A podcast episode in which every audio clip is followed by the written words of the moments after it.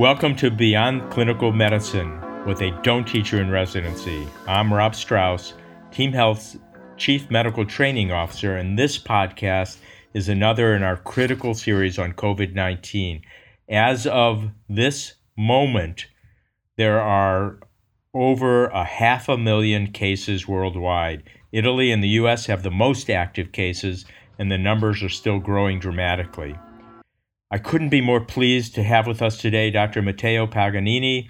He is an emergency medicine physician and consultant in the Padova region of Italy, very near ground zero.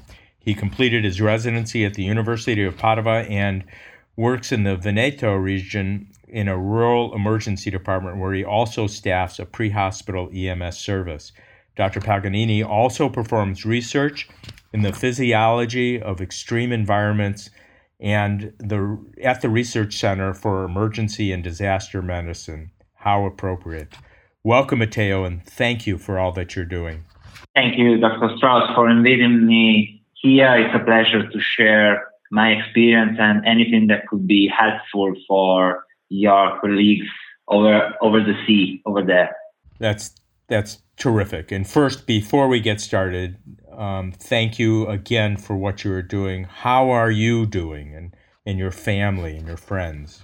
Yeah, I'm doing pretty well. So uh, physically, I'm okay. I feel very uh, strong now. Maybe psychologically tired because it's a huge thing that is going on out there. And my family is doing pretty well too. So I, I feel a little bit relaxed about that relief. That and most important thing, uh, I'm sorry to say that that I don't see my fiance since three weeks because of the lockdown, and but she's doing pretty well too. She's an OBGYN resident in Verona, uh, 70 kilometers away. So when everyone is feeling better around me, I, I can work better. I hope to do so for the next future. I totally understand, and I'm sorry for what you and so many others are going through. And I do know that. Uh, Dr. Costa was going to join us, but I believe he's been hospitalized uh, as well with fever, cough, and uh, and some shortness of breath. Is that correct? Yes, he was admitted some days ago, so he, he was not able to join us now. I hope he, he's. I think he's doing pretty well. I texted him, so I think that in the next day he will be uh, relieved by the the, all the stuff. The problem is obviously, as you will see, that uh, we still don't know how many days, apart from the literature, of course, how many days uh, someone can step back and come back to work. I hope he, he comes back soon. I certainly hope so, and please wish him well for us. We look forward to him uh, on a on a future podcast. Uh, so, Italy has been ground zero for some of the most severe exposures of COVID 19 and with an extraordinary number of fatalities. What have you personally had to deal with? Okay, I, I will talk about basically the um, the perception I had and my um, my experience with uh, the first stages of the disease. So, first of all, I want to talk about awareness because I I had to deal with uh, like a dream. I remember the exact moment in February when uh, I was commuting to work that night, and a friend of mine, I hadn't texted him since four years or so long. He called me saying, Matteo, are you okay? I've seen everywhere, newspapers, TV. Now there are two COVID in your uh, uh, district uh, oh my God, really? Okay. So the first thing I did uh, starting my shift was gathering all the personnel and say, okay, people, the virus could be here. So let's raise a little bit more attention. And since that night, our awareness uh, grew a little bit more and more every day. So we were uh, seeing people with fever coming slowly. And the most important thing is that you have to to be prepared and pay attention because this kind kind of uh, growth is exponential. So differently from you can expect from a normal disaster, I have had to deal with the exponential growth. So you have to be very prepared and uh, ready to step in with all your resources. And then what I saw, I started seeing surges of patients, not so much as in Lombardy that is near here. They are experiencing 80 patients a day with respiratory distress that is uh, hearing is, is, is tough. But I saw that a lot of people coming for the same reason. So um, shortness of breath, persistent cough, and the percentage, the prevalence of such presentations also grew expon- exponentially. Um, they started to be like the 5 to 10% of our patients, and now it reached about the 70% or something like that.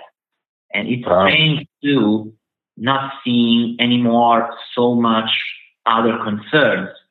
And I don't understand that, but yeah, people are concerned about coming and uh, being infected.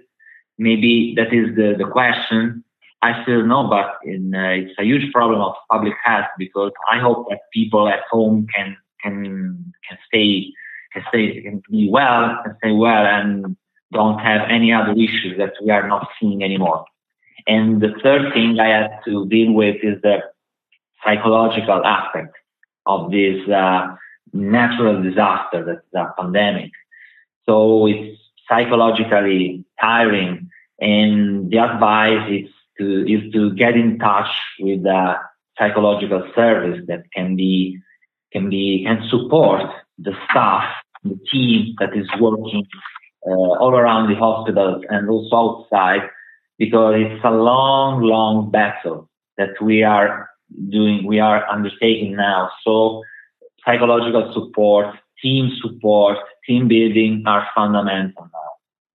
Well, Matteo, it's it's interesting that you you're talking about this psychological component within our own organization. We are setting up uh, uh, services to help many people address it. And you mentioned the exponential growth, and unlike disasters, which you also mentioned, it the people taking care of victims of disaster are rarely at risk for that same disaster. And yet, I read an article yesterday that healthcare providers in Italy uh, account for 29% of the diagnosed cases. Are clinicians afraid for themselves and their families? So, what I can say is related to awareness. Maybe in the first phases, where we are not aware that the virus was already here. So that's the point where maybe um, healthcare workers got infected. Because after the, the end of February, after the first cases, the awareness raised up uh, and uh, skyrocketing. So we started using properly and um, more judiciously, I would say, the protective, um, personal protective equipment. And from that point of view, I would say that we were not, uh, so I would say, aware of the problem. But the problem, you know, it was very, very far away. It was like a dream. It was in, in China, isolated there. And we were hoping that no uh, other countries, and we were praying that the virus could not kill so many people over there. But uh, from the morning to the to the evening, we we discovered that the virus was already here.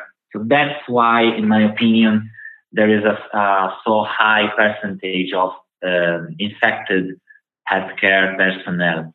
Now I hope that there are less contagious, less contagions about, about this aspect of the disease. Families, yes, we are still concerned about um, transmitting possibly the disease to our families or to our patients. But we are using every time PPE and we try to avoid contact. Uh, fortunately, I live alone now, so I can be free at home. And but I don't see anyone apart uh, by email or video chat to reduce possible transmission. And I know that other, other colleagues moved from their home to other apartments or um, people are being so kind and that are offering, for example, hotel rooms nearby the, the hospitals for the um, healthcare personnel to stay there and live there until the emergency is finished, not to go home and potentially transmit the disease to their family. But otherwise, there are more other people that are not uh, doing something like that. They just have a strict measures before going out uh, the hospital. So basically, we none of us, uh, no one is going home with the scrubs, um, and no one enters the the, the, the car or commutes using uh, scrubs from inside the hospitals. We we we have uh, ch- we change ourselves and we use some uh, wipes to disinfect the, the shoes. So basic actions to prevent the spread of uh, uh, contaminated surfaces from the hospital to the car to the bus, the train to our home. It's a it's a basic action. I hope we can learn from your lessons, and the stresses on your system and people must be huge. So I, I wonder. You talked about PPE. So I wonder how have you dealt with a real onslaught of patients um, with the availability of some of the basics like PPE, acute bed access, and ventilators? I read yesterday uh, an article where people were using a ventilator on more than one patient. So, have you had uh, all of the equipment, ventilator, and beds that you need, or have you? What have you done? So basically, at the very beginning, uh, there was um, news spreading around about the shortage of PPE, but it was not accurate, at least in my experience here in my region, because otherwise other hospitals maybe had um, not stockpiled much of much of them but hospitals here around are very very well refurbished. So I I still don't know the answer. Maybe as I previously said, there was no no not the awareness was not so much high. So at the very beginning, the people did not use the PPE judiciously. Uh, now we, we are a little bit relieved because we had stockpiles, a lot of PPE, so we can manage um, the, a very prolonged epidemic.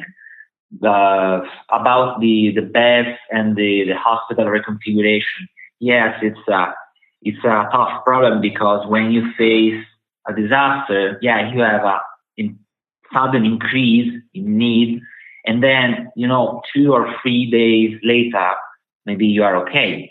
Uh, Italy is a disaster-prone country. If you search EMDAT on the web, it's a uh, web repository of uh, disasters that happens every time. And Italy is famous to have floods, for example, or earthquakes.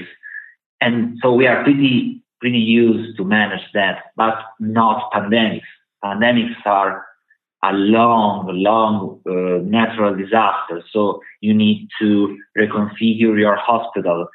And you have, first of all, you have, with this disease, you have to um, change the destination, uh, repurpose some um, units.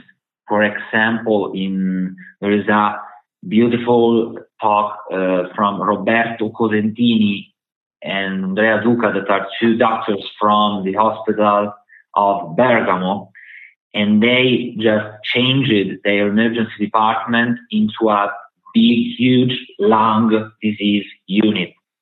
Uh, Roberto Cosentini is a master of uh, non-invasive ventilation, so they were very, very well prepared. They had a lot of staff to manage such a pandemic that affects respiratory um, system.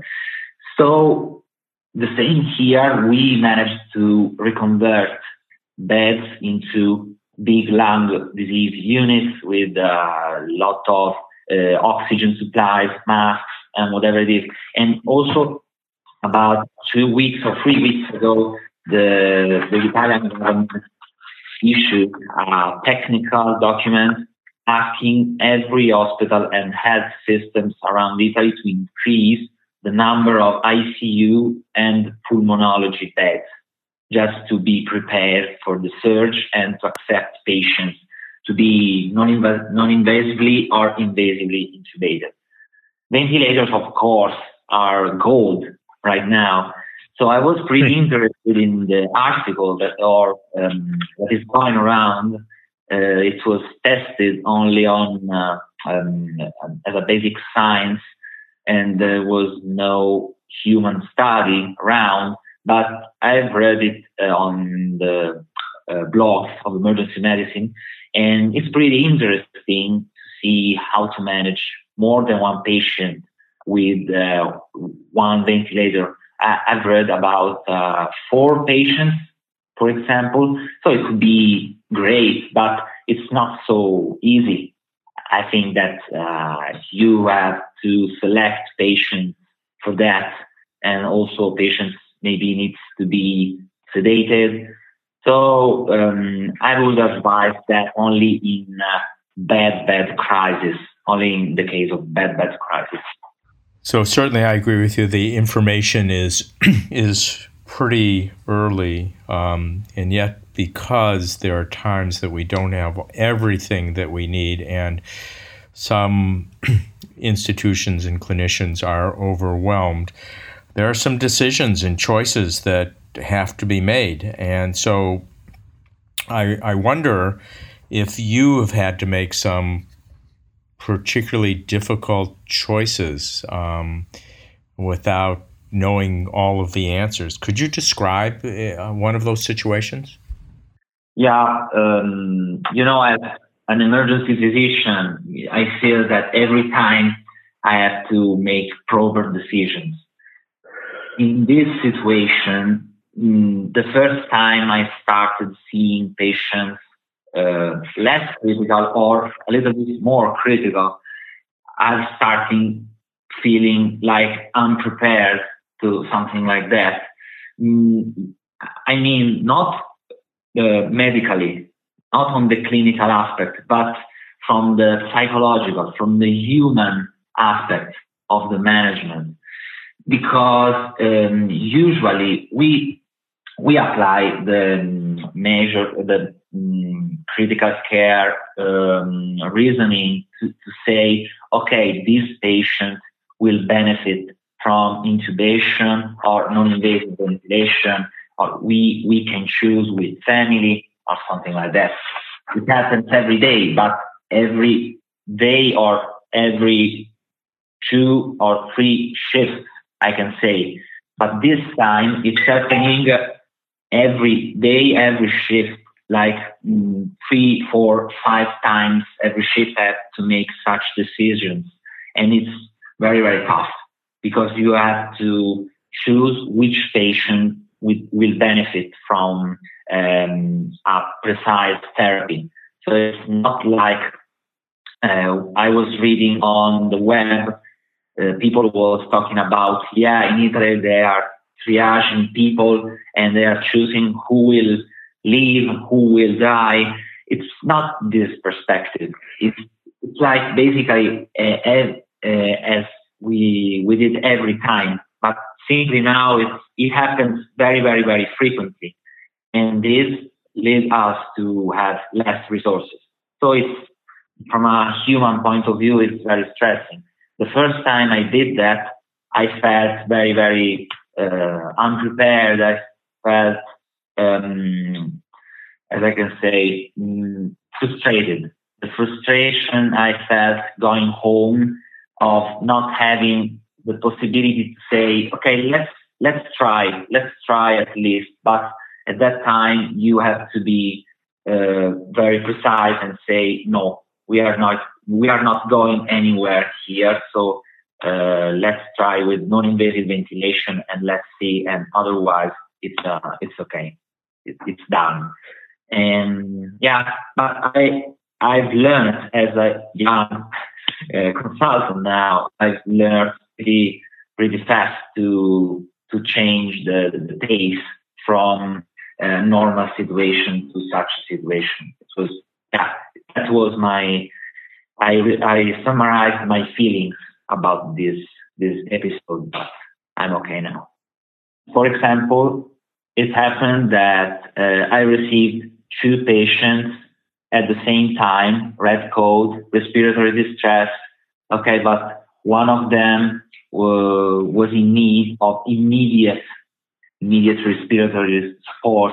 So I gave to patient, let's say patient A, the respiratory support with non-invasive ventilation, and the other one, I just uh, keep starting the normal uh, physical exam and the lung ultrasound, whatever it was, because it was, it was not so bad.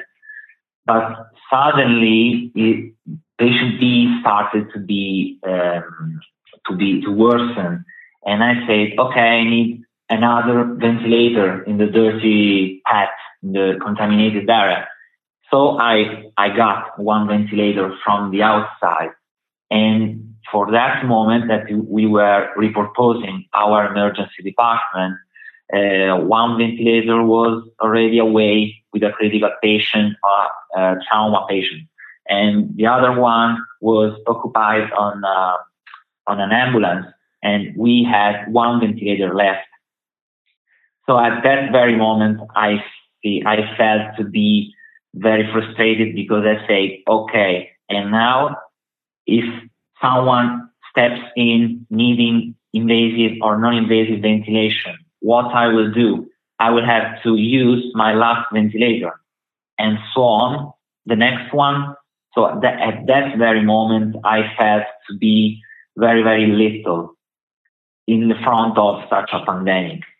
And at that moment, arrived a patient, a patient, a patient C that unfortunately was in uh, cardiac arrest. But anyway, we did the, the most of, of us. It, it was not COVID patient, so he didn't need at the end invasive ventilation, of course. But I was on, on the on the edge to say, okay, we are quite running out of resources. But it was a, a very very early phase. So from that moment on, we we got more resources. We managed to have more ventilators and so on. So it was just the, the beginning, but it was very, very frustrating to me to uh, reaching the edge of resources. I, am sure it is, and it's really a, a good lesson for us in uh, New York uh, as I look at New York, there are only five countries in the world that have more than cases than the state of New York, and the governor of New York continues to say that we don't have enough resources, including ventilators, uh, to take care of the patients that we are now anticipating will come into our emergency departments and hospitals. Um, it sounds like you've uh, been able to uh, address that uh, in in your facility and the local facilities by having those resources. Can you tell us what other uh, things that you have learned that can help us as our numbers and the numbers uh, across the world um, have so dramatically increased and so quickly?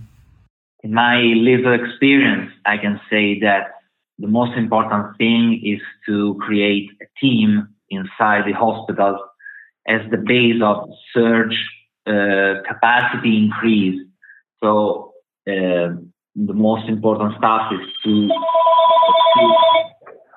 uh, non uh, critical services make a reduction in those services and just choose and repurpose other areas like uh, or step down units, just reduce the numbers of um, non-urgent surgeries, for example, and recycle those rooms, those ventilators.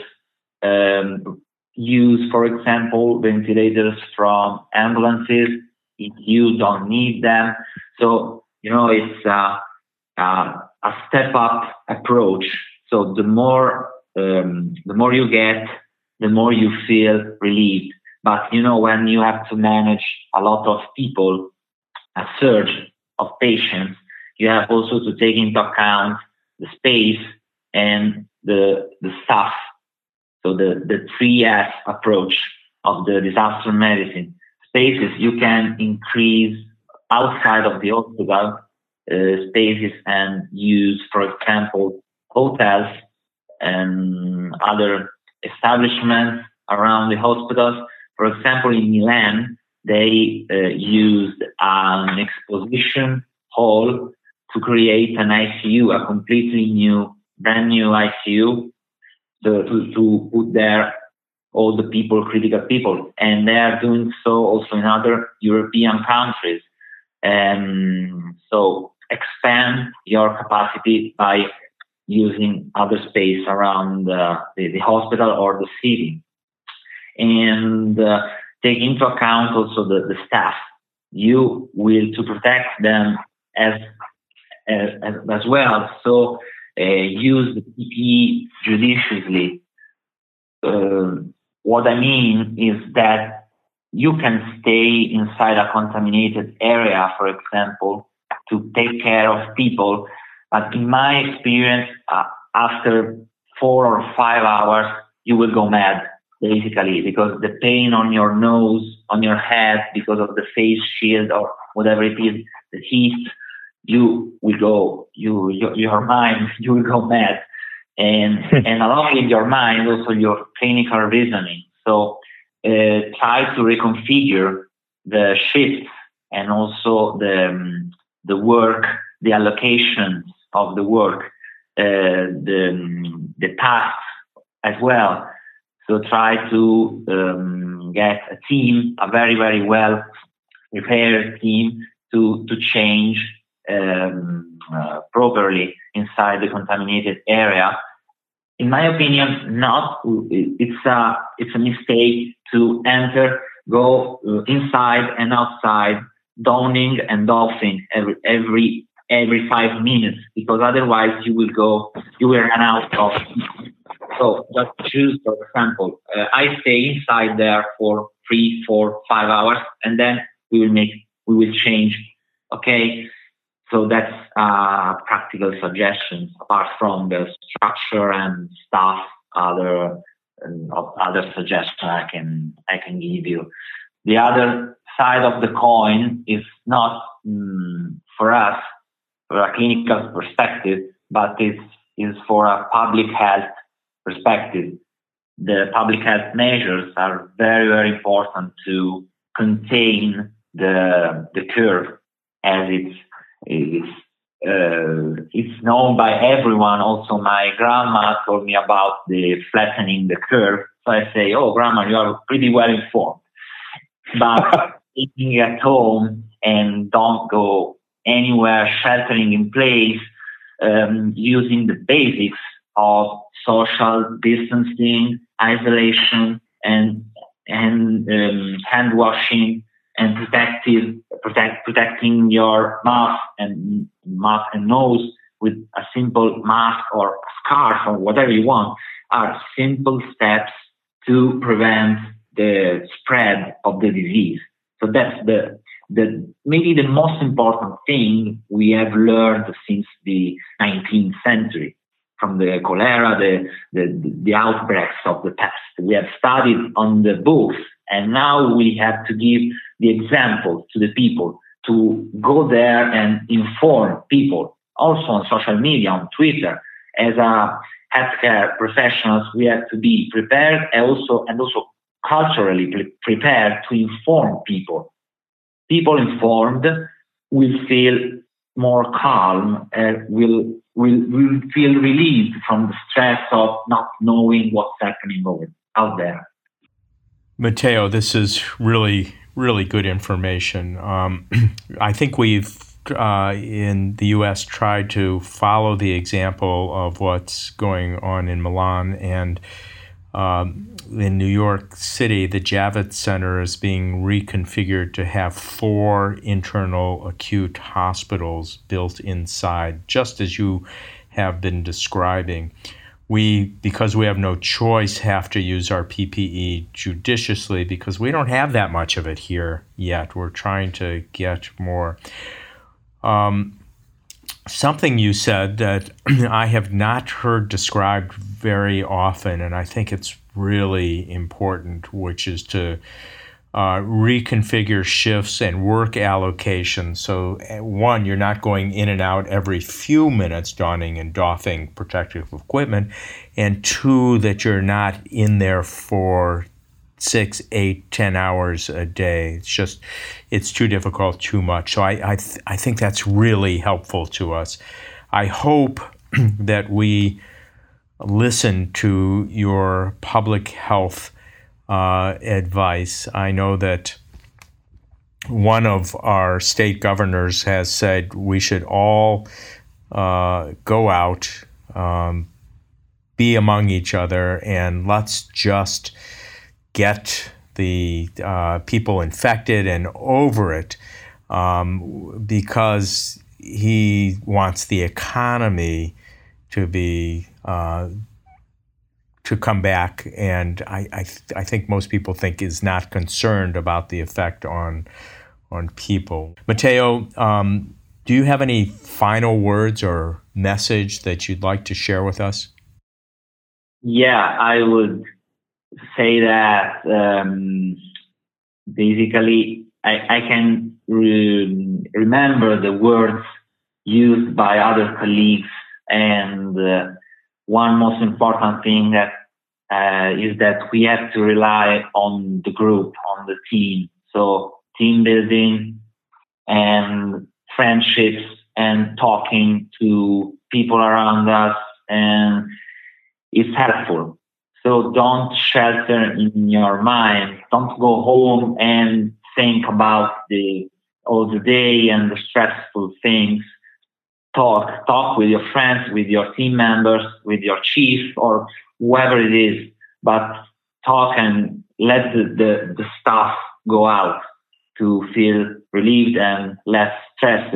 And most important, take into account that you have to um, to stay at home quiet, take advantage of the pauses you will, the free days you will have from work to relax and recharge because it's a long, long battle.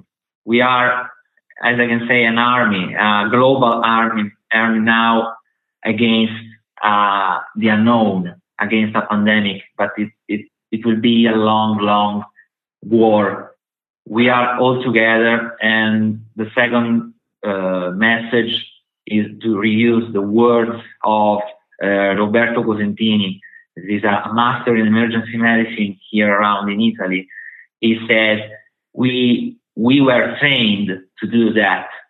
So let's do our job and we will get through it in whatever it is. It's tough. Oh, that's okay, but we will make it. We will make it to the end together and we will make to the end. It's brilliant. This has been enormously valuable. Matteo, there's a definition of a word that perfectly describes you and what you're doing, and that definition is someone who gives of himself, often putting his own life at great risk for the greater good of others. And that word is hero. Not only are you providing heroic care in Italy and daily confronting a very dangerous situation, but also by sharing this information with us and others, you are helping all of us. Thank you, Matteo. It's a pleasure for me. But now I have to go because I have my next night shift. So the battle, the battle is coming. the battle does continue.